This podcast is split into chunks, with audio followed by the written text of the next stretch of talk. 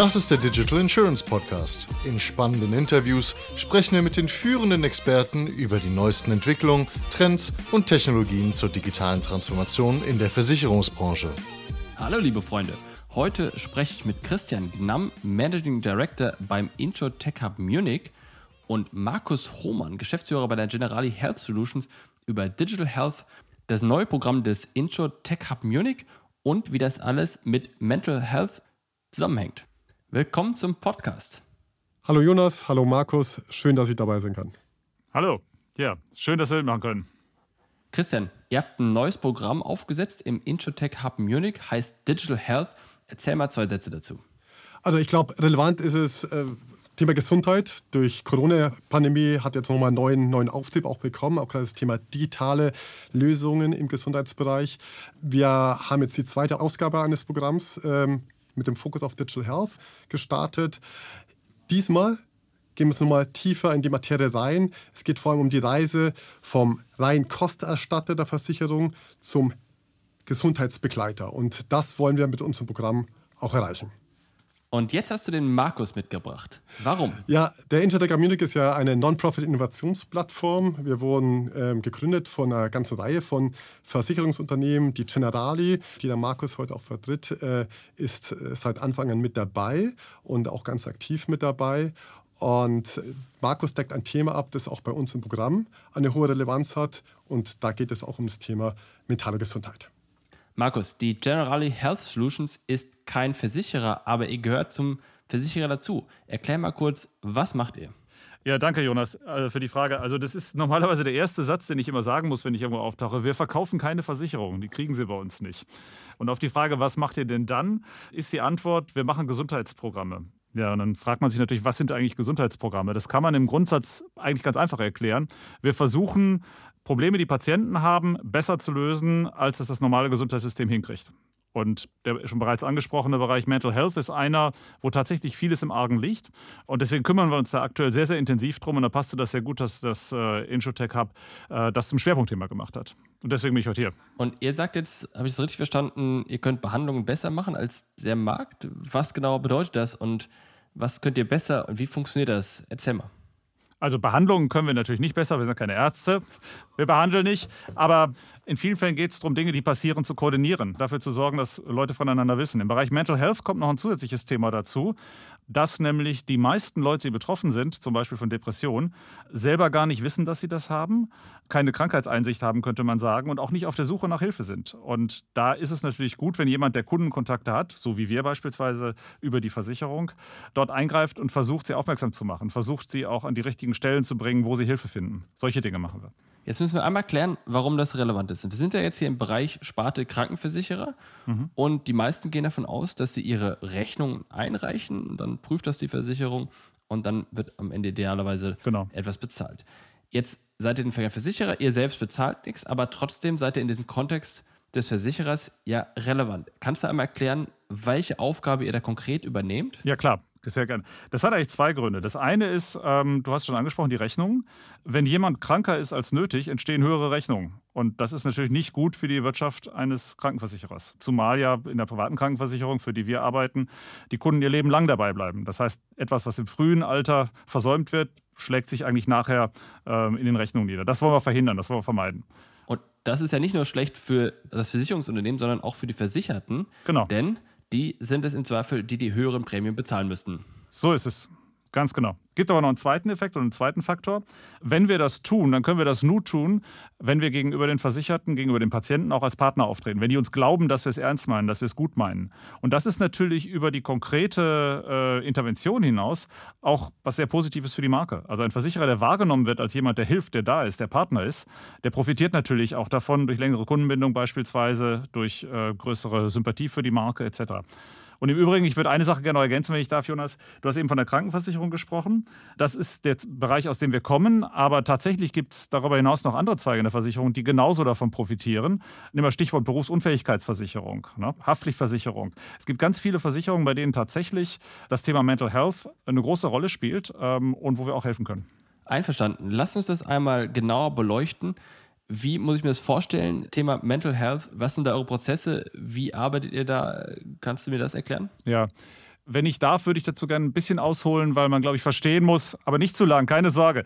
Man muss, glaube ich, verstehen, was das Problem ist ähm, oder was die Probleme sind. Eins hatte ich ja schon angesprochen, mangelndes Wissen um die eigene Krankheit. Ein zweites Problem ist, dass äh, die Diagnostik oft nicht sehr scharf ist. Viele Menschen werden nicht mit der Depression diagnostiziert, äh, die sie eigentlich brauchen. Wir haben wahrscheinlich mehr als die Hälfte der Leute, die krank sind, äh, aber das nicht erfahren. Dann kommt dazu, dass Psychotherapieplätze in Deutschland knapp sind. Das hat jeder wahrscheinlich auch schon mal in der Zeitung gelesen. Das heißt, viele Menschen, die eine Behandlung eigentlich brauchen, bekommen keine. Und es kommt noch ein letztes dazu. Medikamententherapie ist eigentlich leitliniengerecht in vielen Fällen angeraten. Viele Menschen mögen das aber nicht, haben Sorgen, äh, scheuen sich davor zurück. Und all das führt dazu, dass im Grunde genommen ganz, ganz viele an Depressionen Erkrankte zu wenig Behandlung zu spät bekommen.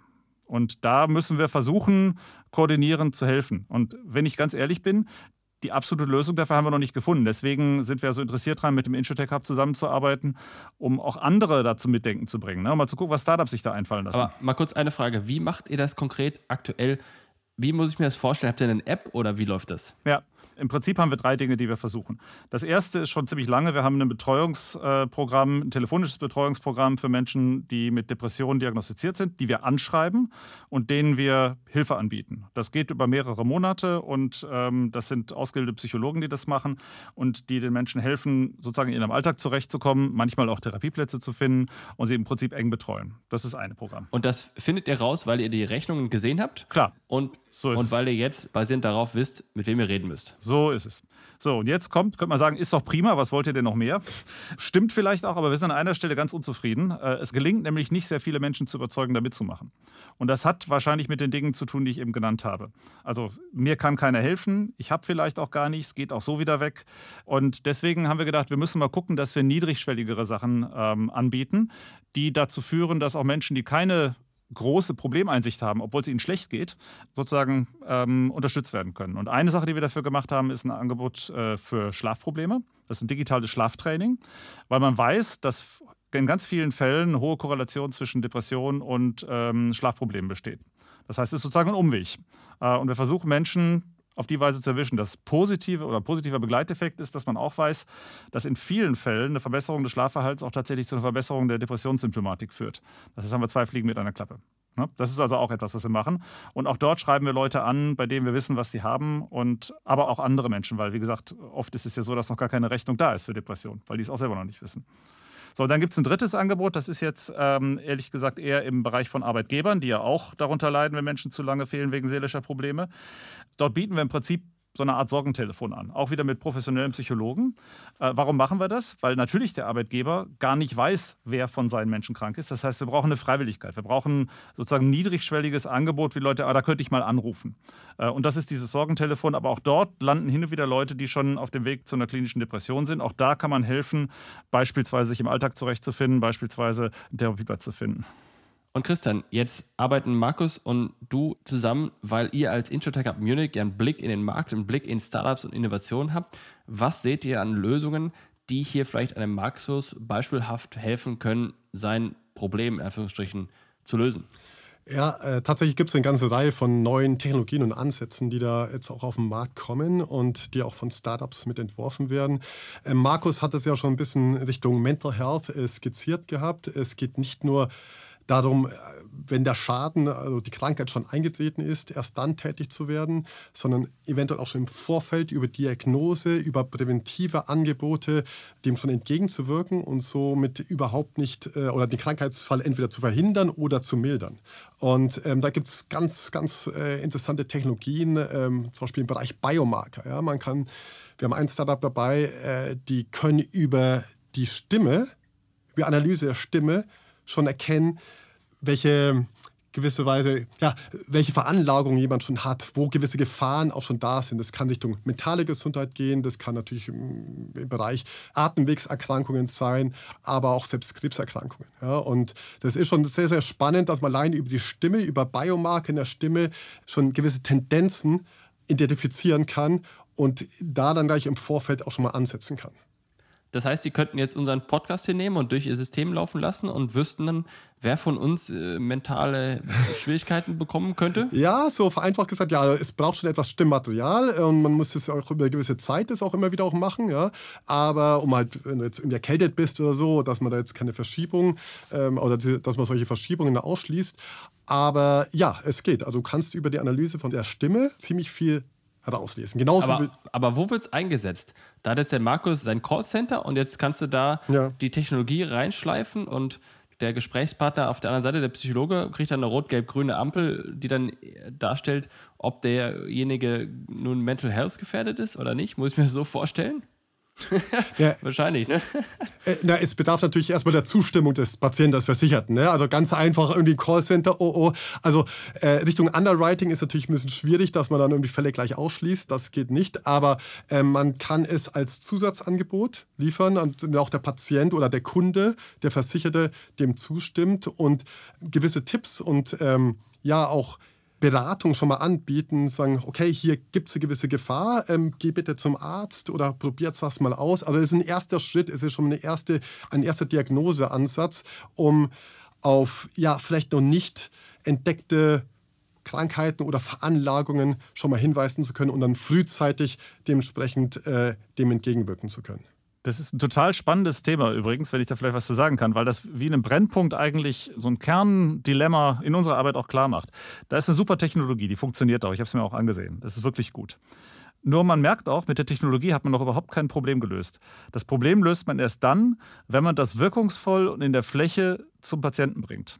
Und das ist aus meiner Sicht eigentlich die Hauptherausforderung. Das ist das Hauptthema, mit dem wir eigentlich ringen. Wie kriegt man die im Prinzip guten Lösungen, und man kann vieles in Leitlinien auch nachlesen, wie kriegt man die zu den Patienten, die es wirklich brauchen? Und das ist gerade für das Stimmerkennungsthema echt eine total spannende und bisher noch ungelöste Frage, aber wir sind da auch hinterher. Eine Frage, die ich mir gerade gestellt habe, ist, wir haben ja eigentlich zwei Themen hier. Erstens, wir glauben ja jetzt gerade, dass die alle äh, dort ein Problem haben. Die Frage ist ja, was heißt denn, jemand hat ein Problem, muss es nicht, hat er es nicht erst dann, wenn er selbst das Problembewusstsein hat? Und dann ist auch die Frage, erkennt jemand, wenn er ein Problem hat, dass er eins hat und möchte es dann lösen und kann es auch lösen und so weiter und so fort. Genau. Ich glaube, das ist ein wichtiger Aspekt, aber ein wichtiger Aspekt ist genauso, wo ich nicht sehe, ob die Software, über die wir gerade gesprochen haben, oder die Technologie das wirklich lösen kann. Kann diese Technologie dafür sorgen, dass mehr Leute, die wirklich jetzt mal faktisch ein Problem haben, das auch als dieses erkennen oder ist es nicht so, dass ihr das, was die Software kann, gerade einfach manuell mit Menschen macht und die Software höchstens hier ergänzen kann oder so? Versteht ihr, was ich meine? Macht das Sinn? Das ist richtig, hast du total recht. Trotzdem kann das natürlich auch ein Element einer Lösung sein, weil das natürlich auch etwas, was ansonsten aufwendig zu bekommen ist, dann gehe ich zum Psychiater beispielsweise, ein bisschen skalierbarer macht. Also es wird im klinischen Bereich beispielsweise auch schon eingesetzt, funktioniert da auch gut. Aber die Kern, du hast es total richtig äh, beschrieben, die, die Kernherausforderung ist, wie bringe ich eigentlich Leute, die sich nicht von alleine an uns oder andere wenden würden, wie bringe ich die dazu, das zu tun oder Hilfe anzunehmen? Das ist das Kernthema. Gibt es da das zu, Christian? Ich, ich frage jetzt immer, wenn ich nach Lösungen im Markt suche. Äh, es gibt natürlich über so einen Gamification-Ansatz natürlich auch Möglichkeiten, um die Leute auf das Thema hinzubringen, äh, etwas niederschwellig, ohne dass da gleich irgendwie eine Verpflichtung Gefahr da ist, oh, wenn ich da jetzt äh, mitmache, dann bin ich gleich gebrandmarkt, sondern ja, eher dieser spielerische Ansatz. Da gibt es auch einiges. Ich wollte aber noch zu sagen, das ist ein Thema, aber es gibt auch ein anderes Problem, und zwar ähm, Fehldiagnosen oder die nicht wirklich korrekte Diagnose. Und da können solche Technologien schon auch helfen. Also ich hatte jetzt auch gerade am Wochenende mit einem Freund gesprochen, der mir zwei Jahre lange Odyssee, äh, Diagnose-Odyssee hinter sich hat. Ja? Und die Ärzte hatten nie wirklich viel Zeit. Es waren immer falsche Informationen, die aufgegriffen wurden. Und so ist er vom einen Arzt zum anderen gerannt. Und das Problem, was er hatte, wurde einfach nicht gelöst, bis er jetzt endlich an einen Arzt kam, der mal zugehört hat. Ja? Aber ähm, das war ein Mental Health-Problem, ne? Nein, das war tatsächlich was anderes, aber hat auch eine Verbindung dazu. Also das hat dann auch Konsequenzen Richtung Mental Health. Ja? Und so kann man über, also es geht allgemein darum, dass man über technische Möglichkeiten es eben noch ergänzen kann. Sie wird den Arzt nicht ersetzen, aber sie kann Informationen anreichern und letztendlich zur Lösungsfindung beitragen. Und äh, das finde ich ist noch neben dem Motivieren auch nochmal ein wichtiger Punkt, äh, die richtige Diagnose und dann auch die richtigen Thera oder Wahl der Therapien zu erstellen. Da bin ich dabei. Ich will einmal verstehen, was ist denn das größte Problem? Ist es im Grunde, die Leute zu der Behandlung zu bekommen, also über die Rechnungseinreichung mit der danachrigen Ansprache? Oder ist es das Problem der Fehldiagnose, obwohl ich da jetzt eher vermute, dass es eine kleine Anzahl ist? Oder, und das ist meine Vermutung, dass es das größte Problem ist, ist es die Leute, quasi die false negative, die positive negative, wie auch immer, auf jeden Fall die Leute, die es nicht erkannt haben oder wo man hätte eigentlich eine Behandlung anstreben müssen, wo aber im Grunde die Bereitschaft nicht da ist, etc., dass man die dazu bekommt, dass sie das machen. Ist das nicht das größte Problem oder wie seht ihr das? Es gibt noch einen zweiten Bereich, der auch ziemlich kritisch ist, der äh, sozusagen fast noch ein bisschen tragisch kritisch ist. Und das ist beim Problem, das Problem beim Übergang von einer mittelschweren zu einer schweren Depression. Was man in den Daten sieht, ist, dass Kannst du einmal erklären, was der Unterschied zwischen einer mittelschweren und einer schweren Depression ist? Also im Grunde gemessen wird das eigentlich immer im Ausmaß von Freudlosigkeit, Selbstzweifel, Inaktivität. Und äh, je häufiger das stattfindet oder je seltener man aktiv ist, je seltener man sich freut, je mehr Zweifel man an sich selber hat, da gibt es sozusagen ein Inventarium für, mit dem man das misst, desto schwerer ist die Depression. Die Folgen sind natürlich, dass man dann auch genau das nicht mehr macht. Also man ist inaktiv, wenn man eine schwere Depression hat. Suizidgedanken sind ganz häufig ne? und Suizidwünsche und tatsächlich auch stattfindende Suizide. Also so kann man sich vielleicht vorstellen. Und ähm, aus Daten wissen wir, dass je schwerer eine Depression ist, desto größer ist der Abstand zu dem, was man eigentlich machen sollte in der Versorgung. Also ganz auf konkret. Auf Seiten des Patienten und auf Seiten des äh, Systems? Auf Seiten des Systems. Also eigentlich die meisten schwer Depressiven sollten sowohl eine medikamentöse als auch eine Psychotherapie kriegen. Tatsächlich nimmt aber die Wahrscheinlichkeit, eine Psychotherapie äh, zu bekommen, ab, ähm, weil das natürlich anstrengende Patienten sind. Und zum Medikamententhema habe ich ja eben schon was gesagt. Da gibt es äh, oft ein sagen wir mal, Misstrauen auch von den Patienten. Und deswegen ist es tatsächlich, und das kann man in Daten sehen, das haben wir auch nicht erfunden, das kann man in Studien nachvollziehen, die Leitlinientreue sozusagen, wenn es schwerer wird, ist geringer. Und das ist natürlich ein Riesenproblem, weil da eigentlich der Bedarf am größten ist. Ne? Und wie ist die Kausalität? Ist es so, dass bei denen, die weniger Behandlung bekommen, die Fälle schwieriger sind oder die, bei denen die Fälle schwieriger sind, die weniger Behandlung bekommen? Weißt du das? Es gibt wahrscheinlich beides. Aber innerhalb einer Depressionsbiografie ändert sich ja auch äh, die Versorgungslage. Also beispielsweise, wenn ich eine leichte Depression habe, bin ich oft beim Hausarzt. Wenn es schwerer wird, ist es eigentlich ganz gut, auch zum Psychiater zu gehen, also zu einem spezialisierten Facharzt. Das passiert nicht immer, ne? aber da passieren dann auch manchmal andere Dinge. So, also dieses Versorgungsproblem schwer Depressive gut und leitliniengerecht zu behandeln. Das ist tatsächlich auch ein zweites, was eben auch starke Folgen hat. Starke Folgen für das Individuum, ne? ich habe Suizidgedanken, starke Folgen auch für die Gesellschaft, für, für Krankenversicherer, für Arbeitgeber. Die sind auch oft sehr, sehr lange krank und oft auch wiederholt krank. Das heißt, da müsste man auch was tun. Und ähm, da trifft auch im Grunde genommen ein strukturelles Problem noch zu, nämlich dass wir ja im Grunde auch zu wenig Psychotherapieplätze haben, äh, um die alle mit zu versorgen. Aber das Ergebnis ist eben Unterversorgung. Und da bin ich auch mal gespannt, was da am Startup-Markt sich entwickelt. Aktuell gibt es natürlich Angebote, digitale Therapien, die aber noch nicht geeignet sind für schwere Depressionen und die ein zweites Problem haben, die Retention ist noch zu hoch. Also wir wissen, dass heute innerhalb von 14 Tagen, das ist ein sehr kurzer Zeitraum, nach Download im Schnitt nur noch 5% der Leute, die das downgeloadet haben, so eine App weiter benutzen. Das heißt, die meisten steigen wieder aus. Ne? Und das ist natürlich echt ein Problem, äh, was noch nicht gelöst ist. Und ich glaube, da ist es auch ähm, ganz spannend. Äh, da sind einige Startups, die auch einen hybriden Ansatz fahren. Ich sage mhm. also nicht rein, auch nicht rein auf die digitale Lösung sich verlassen, sondern sie kombinieren eine digitale Beratung, äh, gerade eben bei Patienten, die vielleicht vom Klinikaufenthalt kommen, also die, die gerade behandelt wurden, um die noch weiter auch betreuen zu können. Eben eine digitale Lösung kombiniert mit der persönlichen Beratung, mit der Telefonberatung. Also sowohl dieser persönliche Kontakt wie auch die Ergänzung mit der digitalen Lösung. Das sind auch sehr spannende Ansätze. Und diese Kombination, da hatten wir auch ähm, ein Startup mit im Programm, das genau das anbietet und auch schon ähm, über verschiedene Tests und Studien wirklich äh, spannende oder interessante Ergebnisse auch vorweisen kann. Und ihr habt die Startups jetzt in einem Programm und das ist schon inzwischen die zweite Iteration dieses Programms. Kannst du kurz noch ein paar Sätze zu diesem Programm sagen, ja. was das genau ist und wie ich mir das vorstellen kann? Dieses Programm, das äh, fokussiert sich vor allem eben auf diese Reise, diese Patientenreise. Ja? Ähm, beginnend mit der Diagnose, der Früherkennung über Prävention bis hin eben zur Therapie, zur Behandlung. Und diese ganze Reise abzudecken. Das ist das Ziel des Programms, eben vom reinen Kostenerstatter, die Umwandlung vom Versicherer, vom reinen Kostenerstatter in einen Gesundheitspartner, der den Versicherten über diese ganze Reise hinweg begleitet und dann auch Lösungen und äh, Unterstützung anbieten kann. Und da holt ihr dann Startups in diesen Batch rein oder wie muss ich mir das vorstellen? Genau, wir haben also im Vorfeld äh, sind wir auf unsere Partner zugegangen, haben die Themen, die also Schwerpunktfelder abgefragt. Da war mentale oder ist mentale Gesundheit eins der Schwerpunktfelder. Wir haben noch chronische Krankheiten, Workplace und Fitness Health, ja, Altenpflege und noch ähm, Healthcare Platforms. Ja, das waren die fünf Fokusbereiche. Die haben wir im Vorfeld abgefragt oder identifiziert, sind dann rausgegangen, haben weltweit Startups mit Lösungen zu diesen Themen gescoutet. Wir haben über 300 Bewerbungen bekommen und aus diesen 300 Bewerbungen die besten 20 ausgewählt und bringen die jetzt mit unseren Partnern zusammen. Wir bereiten beide Seiten auf den Prozess vor. Mit unseren Versicherern gehen wir nochmal einzelne Themen nochmal rein, diskutieren diese Themen auch mit Experten. Auch die Trends zeigen wir nochmal auf und mit den äh, Startups bereiten wir oder haben wir ein Curriculum aufgesetzt, das sie auf die Zusammenarbeit mit den Versicherern vorbereitet. Ja? Und ist das jetzt so ein klassischer Accelerator, wo sich Startups bewerben und dann durch so ein Programm durchlaufen? Am Ende gibt es einen Demo-Day und eine große Investorsuche? Oder äh, habe ich es richtig im Vorfeld verstanden, dass sie eher Startups mit etablierten Unternehmen verknüpft, um dort eine Kooperation anzubahnen?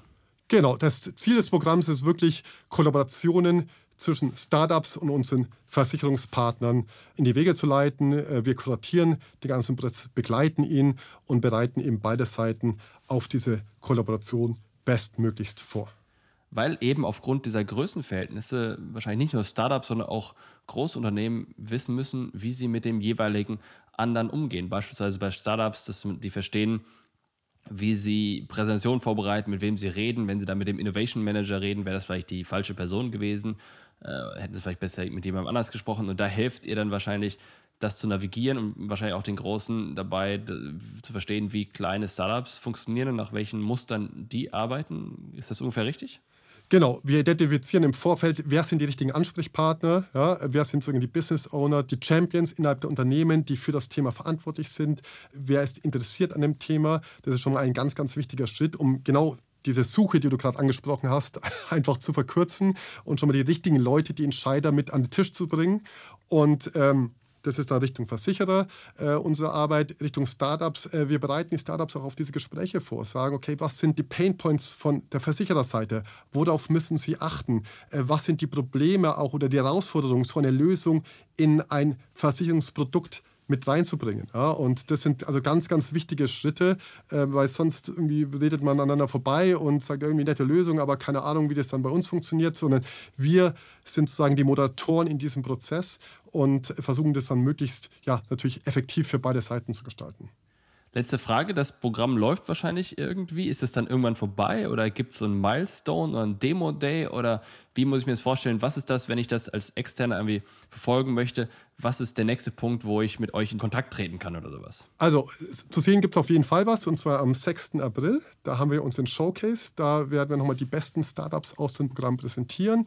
Neben den Startup-Pitches äh, wird es auch noch Beiträge von unseren Partnern, von Experten aus dem Digital Health-Bereich auch geben. Auch viel Inspiration, viel auch so ein bisschen auch verrückte Gedanken, die wir, äh, verrückte Ideen, die wir da auch mit reinspielen lassen, was ein bisschen eher visionär gedacht ist. Also auf jeden Fall kann man sich da auch dazuschalten am 6. April unseren Age Plus Digital Showcase. Wunderbar, herzlichen Dank Christian, herzlichen Dank Markus. Danke dir. Vielen Dank, Jonas. Das war eine weitere Ausgabe des Digital Insurance Podcast. Folge uns bei LinkedIn und lass eine Bewertung bei Apple, Spotify und Koda.